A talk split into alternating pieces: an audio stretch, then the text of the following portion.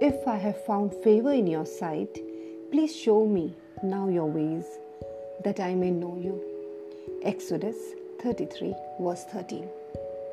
If God was pleased with you and offered to give you anything you asked for, what would be your request?